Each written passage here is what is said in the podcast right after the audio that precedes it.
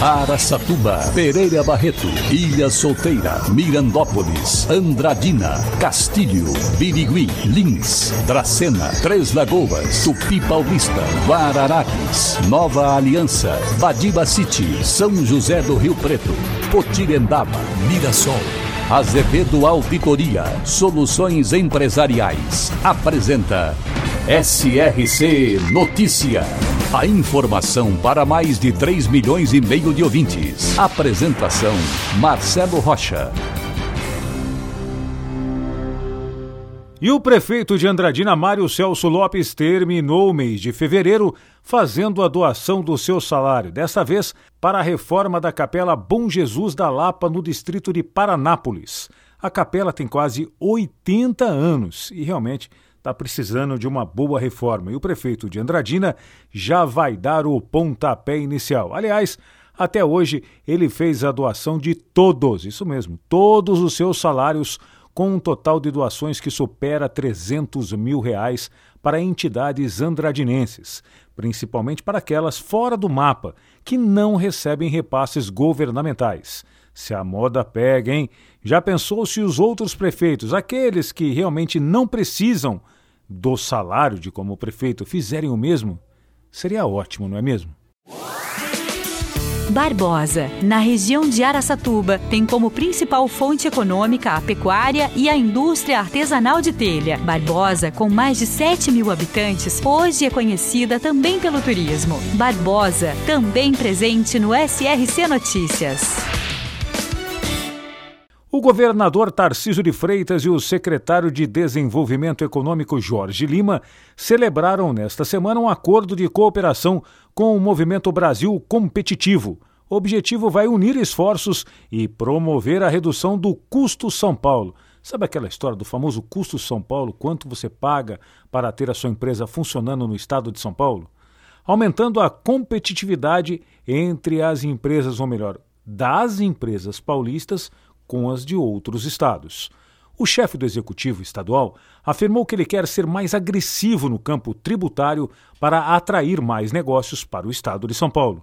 Muito diferente do pensamento anterior do PSDB e também da visão do governo federal do PT, que pensa sempre em aumentar taxas e impostos, como aliás acabou de fazer essa semana, aumentando o preço da gasolina, ou seja, tudo vai aumentar, pois no Brasil tudo paga frete rodoviário. Usa gasolina. E agora Araçatuba é notícia, repórter Diego Fernandes. O administrador da Santa Casa, Luiz Otávio Barbosa Viana, explicou que a grande esperança do hospital para os próximos dias é conseguir uma verba de 7 milhões de reais que já estava prometida, mas ainda não foi paga ao Hospital Araçatubense. Em outro trecho da gravação exclusiva feita para a reportagem nesta semana, ele explica quais são os motivos financeiros que fizeram com que a Santa Casa adotasse um plano de contingência para diminuição dos procedimentos de média e alta complexidade que entrou em vigor no dia de ontem. No pagamento que nós recebemos do SUS em janeiro, que é relativo aos atendimentos de dezembro, houve um corte de 1 milhão e 400 mil reais a menos. Claro que isso causa um impacto enorme para quem já vem distribuindo um pouquinho para cada um. E aí, de repente, desaparece, né, é corte 1 milhão e 400. Vamos saber do que se trata, porque ninguém foi previamente comunicado. É uma portaria publicada no final de 2021 e que ficou esquecida lá pelo próprio governo. O governo nunca exigiu isso, e aí não é o governo federal, o governo do Estado de São Paulo. Ele nunca exigiu o cumprimento dessa portaria. E aí, de repente, alguém puxou da gaveta, ó, oh, peraí, tem uma portaria aqui, enfim, já corta lá. E cortaram é, 1 milhão e 400 aqui do hospital, porque nós não teríamos atingido o teto das, da alta complexidade. Nós vamos medir no dia a dia, a cada semana, nós vamos, é como se eu estivesse fechando o faturamento do SUS. Faço a conta. Quanto eu já atendi? Normalmente, na média complexidade, nós alcançamos o teto total já na segunda, no segundo decêndio do mês. Próximo do dia 20, nós já estamos no teto. tudo que se fizer dali para frente já estaria fora do teto, ou seja, não vai receber. A proposta é: nós vamos fazer até o completar o teto. Completou o teto? Fecha. Para de atender ambulatório, para de atender tudo aquilo que é eletivo. Claro que o hospital vai notificar antes prefeituras, Ministério Público, o DRS, que é o representante do Estado aqui na região, comunicando: olha, em três dias nós estaremos alcançando o teto, portanto, daqui a três dias estamos encerrando a atividade, de atividade eletiva. Emergência continua normal, oncologia continua normal, o Hospital do Rim continua normal. Diego Fernandes, SRC. SRC Notícia. Notícia. As avenidas Rosário Congro e Antônio Trajano, em Três Lagoas, começam a ganhar cara nova com a revitalização que foi iniciada esta semana pela Prefeitura. A obra iniciada no Canteiro Central consiste na reforma do calçamento de pedras portuguesas, pátio, ou melhor, plantio de árvores nativas, instalações de novos bancos, rampa de acessibilidade, iluminação de LED, entre outras novidades. Segundo o secretário Osmar Dias, ele disse que é mais uma melhoria realizada para deixar Três Lagoas cada vez mais bonita.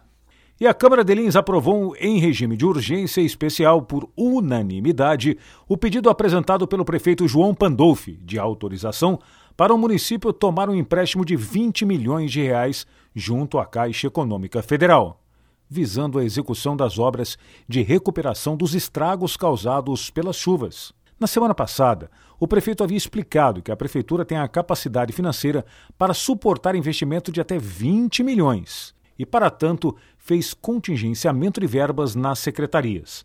Porém, como o estudo dos custos mostrou que serão necessários 40 milhões, precisava deste empréstimo e o prefeito de Lins ainda está na expectativa de obter ajuda financeira do governo do estado e também do governo federal. Para empresas inteligentes, Azevedo Contabilidade e Soluções Empresariais. Serviços de contabilidade e auditoria com profissionais com experiência nas áreas de gestão empresarial. Rua Bandeirantes 1438, fone 18 31 17 4500. Escritórios em Araçatuba, Bauru e São Paulo. Acesse azevedo.cnt.br. Azevedo Contabilidade e Soluções Empresariais. Há 28 anos oferecendo oferecendo serviço de qualidade. Nosso compromisso é com o seu sucesso. O prefeito de Mirassol, Edson Hermenegildo, esteve no Palácio dos Bandeirantes, em São Paulo, finalizando os últimos acertos para a recuperação do fundão na marginal próxima à Faquini. O encontro, que contou com a presença do secretário-chefe da Casa Militar, que é o coordenador de Defesa Civil do Estado, Engel Pereira, aconteceu nesta semana. Um dos pedidos do prefeito é a inclusão de Mirassol em um novo programa do Estado que tratará da substituição de pontes de madeira por pontes de concreto, além, é claro, de verbas para o conserto de tudo que a chuva vem estragando em Mirassol. Aliás, a chuva está castigando bastante nossa região. Mas é aquela história: a gente reclama que não tem chuva. Daí, quando chove, a gente reclama que choveu muito e estragou um monte de coisa. A gente também nunca está contente, não é mesmo? Precisamos melhorar nisso. Marcelo Rocha, SRC. Azevedo Auditoria Soluções Empresariais apresentou SRC Notícia.